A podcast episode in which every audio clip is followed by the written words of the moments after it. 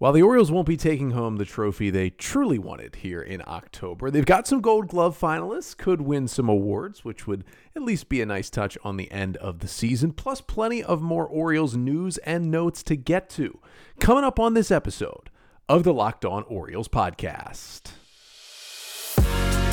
You are Locked On Orioles, your daily Baltimore Orioles podcast, part of the Locked On Podcast Network, your team every day. Hey there, Orioles fans. Today is Friday, October 20th, 2023, and welcome back into the Locked On Orioles podcast, part of the Locked On Podcast Network, your team every day. As always, I'm your host, Connor Newcomb, and coming up on today's episode, we've got a little Orioles news and notes pod. We're going to cover a lot of different topics today, including a couple of injury updates on John Means and Bruce Zimmermann, the Orioles losing an important front office member to the Nationals, the O's picking up a new pitcher on a minor league deal, and three Orioles being named Gold Glove finalists. But that's all coming up on this episode of the Locked On Orioles podcast. Before we get there, though, just want to thank you for making Locked On Orioles your first podcast listen of the day. We're free and available on all podcast listening platforms. Make sure to rate and review the pod wherever you listen. And of course, like, comment, and subscribe to the Locked On Orioles YouTube channel. Thank you so much for hanging in there with me throughout the season. I know we don't have Orioles baseball games to talk about right now on the pod, but still got a lot to get to here in the offseason. And we've got an Orioles News and Notes podcast here on a Friday, just kind of recapping things that have happened over the last week or so for the Orioles. And wanted to start with maybe the biggest Orioles news of the offseason so far, and it's going to be hard to really see how this affects the team, at least on the field, but Brad Ciolek is no longer with the Orioles organization. Ciolek, hired by the Nationals as their new senior director of amateur scouting, the Nats, who have seen a pretty big overhaul in the front office this offseason, especially in the amateur scouting and the drafting department. Brad Ciolek was the guy who basically oversaw the Orioles draft classes since 2019, since Mike Elias took over this organization. Ciolek was one of the few guys who actually stayed in the org, was here in the Dan Duquette years, and actually carried over, and Elias kept him on. He was, in his most recent title, the Orioles Director of Draft Operations. Now, technically, he only held that title for the 2022 draft and 2023 drafts. However, he was basically heading up those draft teams in 2019, 2020, and 2021 as well, which meant he played a big role in drafting the Adley Rutschmans, the Gunnar Hendersons, the Heston Kerstads, and Jordan Westbergs, and Colton Cowsers, and Jackson Hollidays, and the list goes on and on of the guys Ciolek oversaw. Now, this is definitely a promotion, going from this role with the O's to his current role that he now has with the Nationals. Keith Law of The Athletic first reporting that Ciolek was making the move. But Brad Ciolek's been around for 10 years. He joined the Orioles as an amateur scout all the way back in 2013 in the Dan Duquette era, and has stuck around this long and has just built his way all the way up the Orioles system. Now, it's tough to gauge how much does this affect the O's, right? Like, they're not losing a player. They're not losing an on-field coach. They're not losing, like, the number one person in the front office. But what does happen when you have the success that the O's have had in this rebuild and going from a laughingstock a couple years ago to winning 101 games and winning the division in 2023, you start to lose important people, because only one person can be the president of baseball operations, and only one person can be your GM. And people below that who've done a great job, they want higher paying and better roles, and that's what happens to teams that do well. They lose a lot of front office people. Look at how Mike Elias and Sigma Dell got here to Baltimore. They left Houston because they had so much success and got promotions and came over to run the Orioles. That will continuously happen through baseball.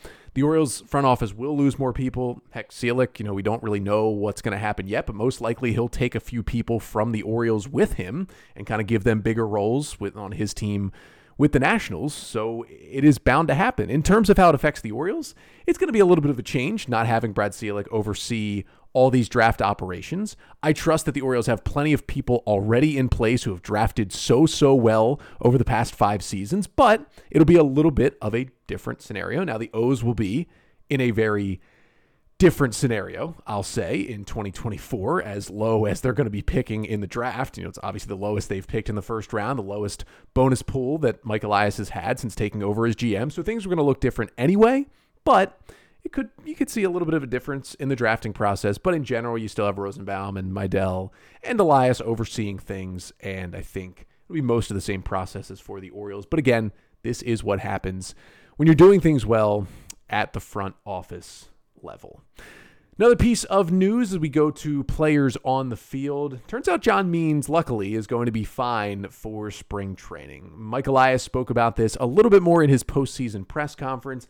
And then Jacob Calvin Meyer had a good article in the Baltimore Sun on Thursday, kind of talking to Means and discussing more the little injury that did keep him off the ALDS roster. If you don't recall, remember, Means came back in early September, finally returning from Tommy John surgery, made 4 starts down the stretch and had a sub-3 ERA in those starts. And we kind of thought, all right, like Means is definitely going to be part of this postseason roster and likely is going to be part of the Orioles postseason rotation, at least for the ALDS against the Rangers. And then we found out a day before the series started that when Means threw a simulated game during those 5 days off in between the end of the regular season and the division series starting, he felt something in the elbow, had a little discomfort, and the Orioles decided just to be precautionary, and they shut him down for a bit and said he would not be available for the ALDS and did not put him on the postseason roster. Now, when Hyde announced that news, he did say that he expected if the Orioles got to the ALCS for Means to be ready for that round. Unfortunately, that did not happen. The Orioles were swept by the Rangers. But hearing those quotes from Means and reading Jacob's story in the Baltimore Sun, it seems like Means will be good. Elias said it. Means said it. He will be ready for spring training. He just needs some rest throughout, parts of the fall and the winter here, and should be good to go when the Orioles get to Sarasota, which will be a good sign to have Means fully healthy for hopefully the entirety of the 2024 season. And then one more pitching injury to get to, Bruce Zimmermann. Some news came out about him on Thursday. Zimmermann, who, as we know, really didn't contribute too much to the 2023 Orioles. Like, he was on the 40-man roster all year, but he was up and down a bit, spent most of the year in AAA Norfolk. He had core muscle surgery on Thursday, the Orioles sending that out. He's expected to be ready for spring training, according to the Orioles. You don't know, how long was he pitching with this injury? Because remember, he did come up and pitch for the O's just to give them an extra arm the last weekend of the year against the Red Sox after they had clinched the division. So at that point, he was still healthy enough to pitch and, be used in the Tide's playoff run as well. So you don't really know how much that was hampering him throughout the late part of the season, but it's good to see that hopefully he'll be healthy, ready for spring training. There's definitely some question marks for Bruce Zimmermann heading into this offseason. I ranked all the players on the Orioles 40-man roster. You can go back and check out that episode. But, Zimmermann was not super high on that list, and it wouldn't crazy surprise me if Zimmermann is at some point, if the Orioles do make additions to this roster through trades and free agency this offseason, that Zimmermann could be a DFA candidate not just because of the injury, because he really didn't pitch much at all in the big leagues last year. And when he did, he struggled a little bit over the last 2 years after that really good first 2 months of 2022 as a starter. He just hasn't been very good in the big leagues since then. And because the Orioles theoretically would be picking up players that would be better pitchers and guys who would help out in the bullpen and the rotation at the big league level, they're going to need spots on the 40-man, and Zimmermann is a guy who could lose that spot. Now, if he goes on waivers, he could go unclaimed. The O's could keep him, and he still could be in Sarasota with the Orioles, but you never know. There's certainly a chance Zimmermann ends up with another organization this offseason. It is something to monitor, though, that he did have that surgery. Maybe if the Orioles did decide to DFA him, probably a better chance he actually stays with Baltimore, because other teams could be concerned, how's this injury going to look once he fully recovers by spring training. And then, speaking of the Norfolk Tides, we'll probably get into this more this offseason as more details come out, but the Tides are being sold. Now, they're going to remain the Orioles AAA affiliate. They still have that agreement in place, but they're going to be sold to Diamond Baseball Holdings, which is a group that's now bought up, I believe it's over 20 minor league teams have been bought up by this group. There's a lot of varying opinions about what their end goal is here by buying up all these teams. People are worried that they're eventually going to just buy up all the teams that are going to stay in the minors. And when MLB and Rob Manfred try to do another round of minor league contraction, they'll get rid of all the other teams and just Diamond Holdings, their teams will be the teams that exist. Either way, it's not going to directly affect the Orioles, at least for now. The Tides will still be their AAA team. They're going to try to get a new lease for Harbor Park. That lease runs out in 2024. But we shall see. And then, speaking of leases, really good story by Jeff Parker in the Baltimore Sun on Thursday with an update to the Orioles quote-unquote lease agreement that was not a lease at all. Remember, during the Orioles division-clinching game against the Red Sox on September 28th, they put that message up on the board that the Orioles had signed a lease for 30 years to stay at Camden Yards. They showed Governor Wes Moore along with John Angelos celebrating in the owner's box at Camden Yards, and everybody was happy. And then the very next day, it comes out that there was actually not a lease signed. It was just a memorandum of understanding that had some language in it, but was not legally binding at all. And we are barreling towards the deadline here. It is December 31st is that deadline to sign that lease. We are just over 2 months away at this point from that deadline. There is still not a lease. And Barker's story in the Sun on Thursday was a really good one because it gave us even more context into what happened that night when they put up that announcement and kind of deceived fans, as John Angelos is very much known to do. And it turns out that Wes Moore had reached out to a lot of fellow Democrats in just Maryland politics in general, and had asked for statements of support for that memorandum of understanding. The plan was not to announce it until Friday, and then Moore was going to be there to back it up, have the statements from all of those political figures. But instead, they just kind of went rogue, it sounds like, and wanted to get the positive PR, you know, imagine that, John Angelos, of just announcing it at the ballpark while the Orioles are on their way to winning a division for a very, very special night at the ballpark. And as I talked about when it happened, it seemed like another case of John Angelos trying to just steal the spotlight from his own team and make it all about him. And that kind of ended up being exactly what it was, because since then, the Sun, and this is all in the article, had reached out to all of these politicians and all these people surrounding Wes Moore, and nobody is choosing to comment at all on any of this. And it just makes you more and more scared at this point. Like, are they going to get something done? I still think they will, or at the very least, they'll sign another 1 or 2 year extension just to stay at Camden Yards and give themselves more time to plan out the full 30-plus year lease. But it's just another step of John Angelos just get it done. Like, it's looking worse and worse as we get closer and closer to December 31st. But a lot of that news, somewhat negative in terms of what we just talked about with the Orioles. Next thing I want to talk about, a little more positive. Orioles have made their first signing of the offseason. Now, you can't sign any major league free agents just yet, but they brought in their first minor league free agent of the offseason in right-hander Nathan Webb. And I'll tell you all about him coming up next. But first, this episode of the Locked On Orioles podcast is brought to you by Jase Medical. Now, we get some questions. What is Jase Medical? Well, Jase Medical basically is there when you need it. Their product is called the Jase Case. The Jase Case is a personalized emergency medication kit that contains 5 essential antibiotics that treat the most common and deadly bacterial infections.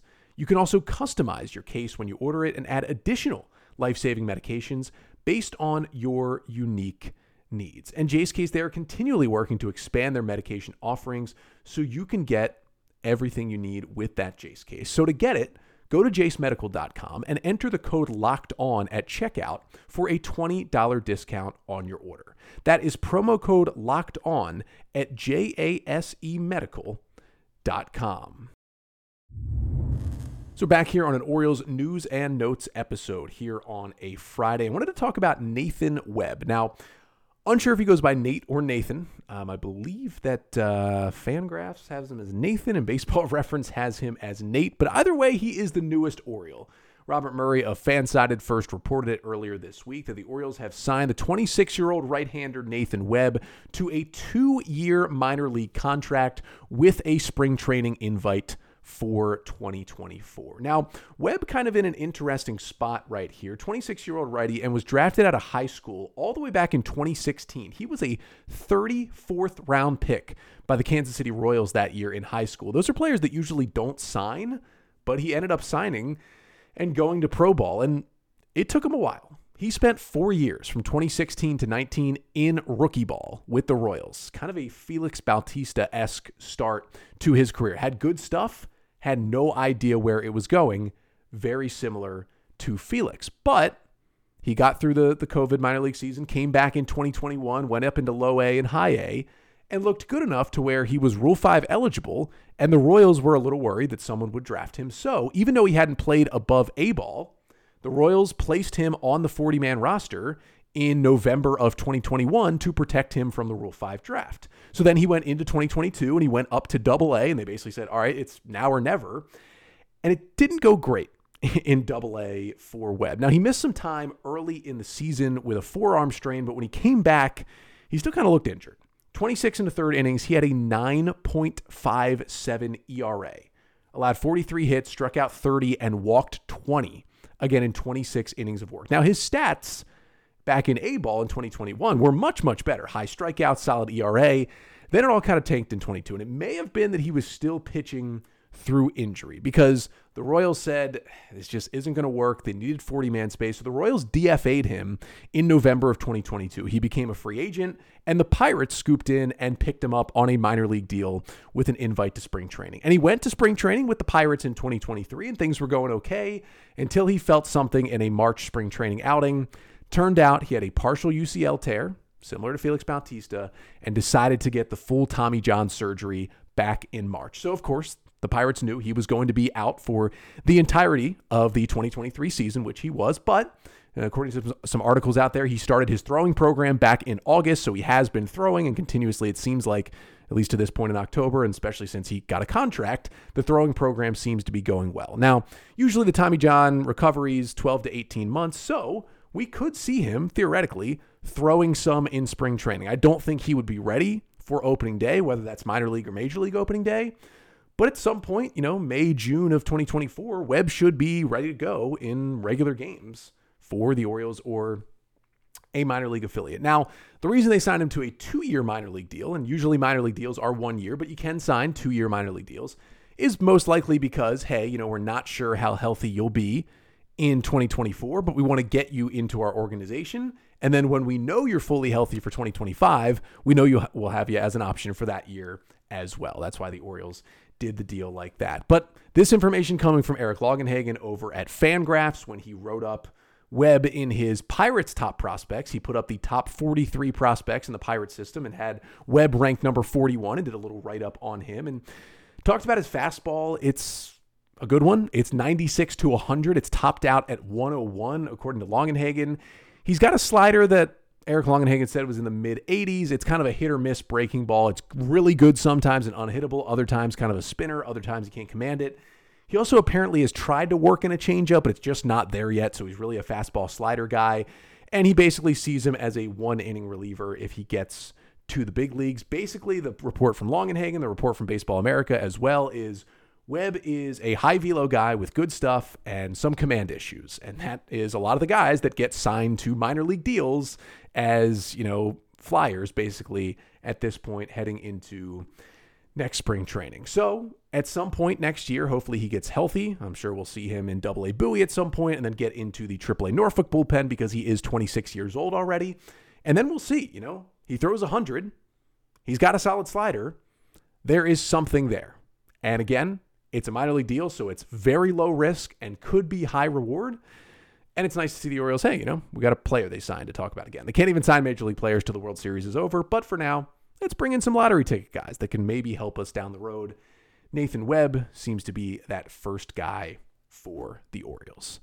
But one more piece of Orioles news and notes to get to here on the pod. The Gold Glove Award finalists were announced earlier this week, and 3 Orioles made the top 3 at their respective positions. But it may not be the Orioles you would have expected. We'll talk about who's nominated for the awards, who was maybe snubbed, and which of these 3 guys could win a Gold Glove for the 2023 season. But first, this episode of the Locked On Orioles podcast is also brought to you by Sleeper. Now, Major League Baseball playoffs, they are here. Yes, it's unfortunate the Orioles aren't in it anymore. But either way, the action is still exciting every single night. How about our first walk-off of the postseason? Diamondbacks getting a win over the Phillies on Thursday. And with the MLB playoffs here, the clock is ticking on your chance to multiply your money by 100 times in cash on daily fantasy baseball. Baseball's never been more exciting than it is now, with studs like Acuna, Betts, Ohtani, and Adley Rutschman. You can just pick more or less on stats for these stars, like homers, hits, strikeouts, and more, for up to a 100 times payout on Sleeper. Get your picks right, and you could win big. And the best part about Sleeper is the app. It's super easy to use. You just pick up your phone, and in less than 60 seconds, you can log into the app, make your picks, submit them, and then hopefully you wait for the money to roll in. And if you use promo code LOCKEDON, you'll get up to a $100 match on your first deposit. Terms and conditions apply. See Sleeper's terms of use for details. Check out Sleeper today. So the one final thing to get to on an Orioles News and Notes episode is the Gold Glove Award finalists were announced earlier this week, and the Orioles have three finalists. How they do the Gold Glove Awards is they announce the top three at each position. Those are considered the finalists, and then a couple of weeks later, I believe it's November 5th this year, November 6th potentially, we find out who the winners are at each position in the American and National League. Start off with Adley Rutschman. He was one of the three finalists for the Orioles at catcher in the American League, along with Alejandro Kirk and Jonah Heim. Of course, Heim and Rutschman, along with Salvador Perez, were the three all-star catchers in the American League this year. For Adley Rutschman, you know, he had an amazing season defensively as a rookie in 2022. His numbers were kind of down early in the year, but he finished really, really strong in the catching defensive metrics in 2023. And I would say is probably a deserving finalist. Now, in terms of is he a deserving winner, that's a different conversation. If you look at kind of all the metrics from StatCast and Baseball Savant, the throwing metric favors Jonah Heim. This is of the three players, Rutschman, Kirk, and Heim. Framing also favors Heim, although Rutschman really came on at the end of the season. The blocking metric favors Alejandro Kirk. Pop time goes for Adley, and defensive run saved is Alejandro Kirk. It seems like it'll be close. The deserving winner is probably Jonah Heim, but it's awesome to see that, you know, and this will be kind of a conversation for all of these awards, and especially the Gold Glove, is that MLB kind of puts out how they select the Gold Glove finalists. 75% of the selection process is just asking managers and coaches from around Major League Baseball to basically rate certain defenders, and then the best scores that those players get, they go into the top three. 25% of it uses saber, uses data, uses defensive metrics, but 3/4 of this voting process is by the managers and the coaches. It's basically like players they saw who they thought were really good defensively. And a lot of the times it becomes players who have a good reputation defensively, and a coach maybe saw him three games this year and said, yep, he still holds up that reputation. I didn't see him make an error, and that guy gets a Gold Glove nominee. That's how some of it happens. But it is nice to know that Rutschman, only 2 seasons into his big league career, already has the reputation of, hey, guys know he is a good defensive catcher, and he is on this list. He could win it. I think it's probably deserving to go to Jonah Heim, but we shall see. Then I think the most surprising one was Ryan Mountcastle, named a Gold Glove finalist at first base this year, along with Anthony Rizzo of the Yankees and Nathaniel Lowe of the Texas Rangers are the other two finalists. Ryan Mountcastle didn't have a position 2 years ago. They tried shortstop, third base, left field. None of it went very well, but he moved over to first and finally started to play the position well. He was actually pretty good defensively at first base last year and probably should have been a finalist last year, but he deservingly gets it this year. Unfortunately, similar to Adley, probably a deserving finalist, probably not a deserving winner. Again, looking at the other stats, fielding runs value by StatCast, Rizzo is the best of these three. Outs above average also goes to Rizzo. Defensive run save, Rizzo and Lowe are tied, although Mountcastle is right behind them. It's interesting, though, because Anthony Rizzo missed a lot of time this season, so I don't know if he'll get the award. So I actually have a feeling it might go to Nathaniel Lowe, but because Rizzo missed so much time, not out of the question that Mountcastle would win it at first base. And then the Orioles' final finalist is Austin Hayes, one of the three finalists in the American League in left field, along with Stephen Kwan of the Guardians and Dalton Varsho of the Toronto Blue Jays. Similar for Hayes, I think a deserving finalist, not going to win the award, or at least he shouldn't. And that's nothing against Austin Hayes, who had a great season defensively, right? His arm was awesome. In terms of the arm value and arm strength stuff from these three guys, Hayes by far outweighs Kwan and Varsho. And he had a really good year in left field, playing in that new cavernous left field at Camden Yards. But in terms of outs above average, Stephen Kwan leads all left fielders in the American League by about a mile. Fielding run value is Varsho. Defensive run saved, it's Kwan way up there. Stephen Kwan just had another incredible year. He's pretty much deserving of winning this award in the American League, but very, very cool to see Austin Hayes honored as well, of course, in the same year where he also makes his first All-Star game. But in terms of snubs for the Orioles, you could probably argue there's two of them. Now, again, the process is kind of a sham how this gets picked. Sometimes They do a really good job of finding the unknown guy who played a great season defensively, a.k.a. Ramón Urías, not just being a finalist, but winning the Gold Glove at third base last year. They somehow got it right, even though Ramón Urías kind of came out of nowhere. Similar thing happening in the National League this year, Brenton Doyle, who can't hit at all and was on a terrible Rockies team as a rookie, but was like an elite defensive center fielder, and he is a finalist for the Gold Glove in center field in the National League. So you see some stuff like that, but then you also see last year, Jorge Mateo was far and away the best defensive shortstop in baseball last year, wasn't even an American League finalist at shortstop, even though he won the Fielding Bible Award for best shortstop in baseball. So sometimes they hit, most of the time they miss on these awards. But the biggest miss is Gunnar Henderson. Now, you can make the argument that because Henderson was so split between his time at shortstop and third base this year, it made it tough to make him a finalist at either position. I get it, but Anthony Rizzo was a finalist at first base and he missed a lot of time. And there's also that utility spot that is now a Gold Glove award where you can give it to guys who played multiple positions. Kind of seems like a spot where I know Gunnar's not like a utility guy. He's a two-position guy, but could have put him there as well. The three finalists for shortstop in the American League were Anthony Volpe of the Yankees, Corey Seager of the Rangers, and Carlos Correa of the Twins. Now, Anthony Volpe had a really good season defensively, maybe a little Yankee bias there, but he did have 15 defensive runs saved at shortstop. That was one of the best in the league. Corey Seager had 5. He had a better defensive year, although not really known for his defense. And Carlos Correa, for the second straight year, was a Gold Glove finalist, and for the second straight year had a negative defensive run saved. I don't understand how Carlos Correa keeps getting nominated, but again, it's this process itself. They just say, oh, Correa used to be a good defender. He didn't make an error against us this year, so I'm a manager of so-and-so team. I'm going to put down Correa, even though he's not very good at shortstop anymore. And honestly, he should probably move to third or second base pretty soon here for the Minnesota Twins. Gunnar Henderson, 10 defensive runs saved at shortstop. And he only played a little more than half the season there. Remember, he played a lot of third base as well and was good there, but he was incredible at shortstop. That was third in the American League, 10 defensive runs saved.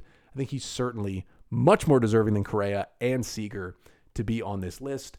And then you can say Cedric Mullins. He had a really good year in center field, but when you look at the metrics, looks like pretty much all the guys that were ahead of him had a little bit better defensive seasons. Nothing against Mullins. It's just guys like Kevin Kiermaier are just ridiculously good out there and is probably going to win that award again. But don't get yourself bent out of shape about the Gold Glove Awards. Again, it's not a great process how they do it. Wait for the Fielding Bible Awards to come out. Those are the ones who really take a look at the numbers at the play and generally do a better job of showing you who were the best fielders in baseball in a given year. So we'll kind of wait for those awards to come out as well. But that'll pretty much do it for this week here on the podcast. Again, obviously I was hoping this week would be me covering Orioles ALCS games.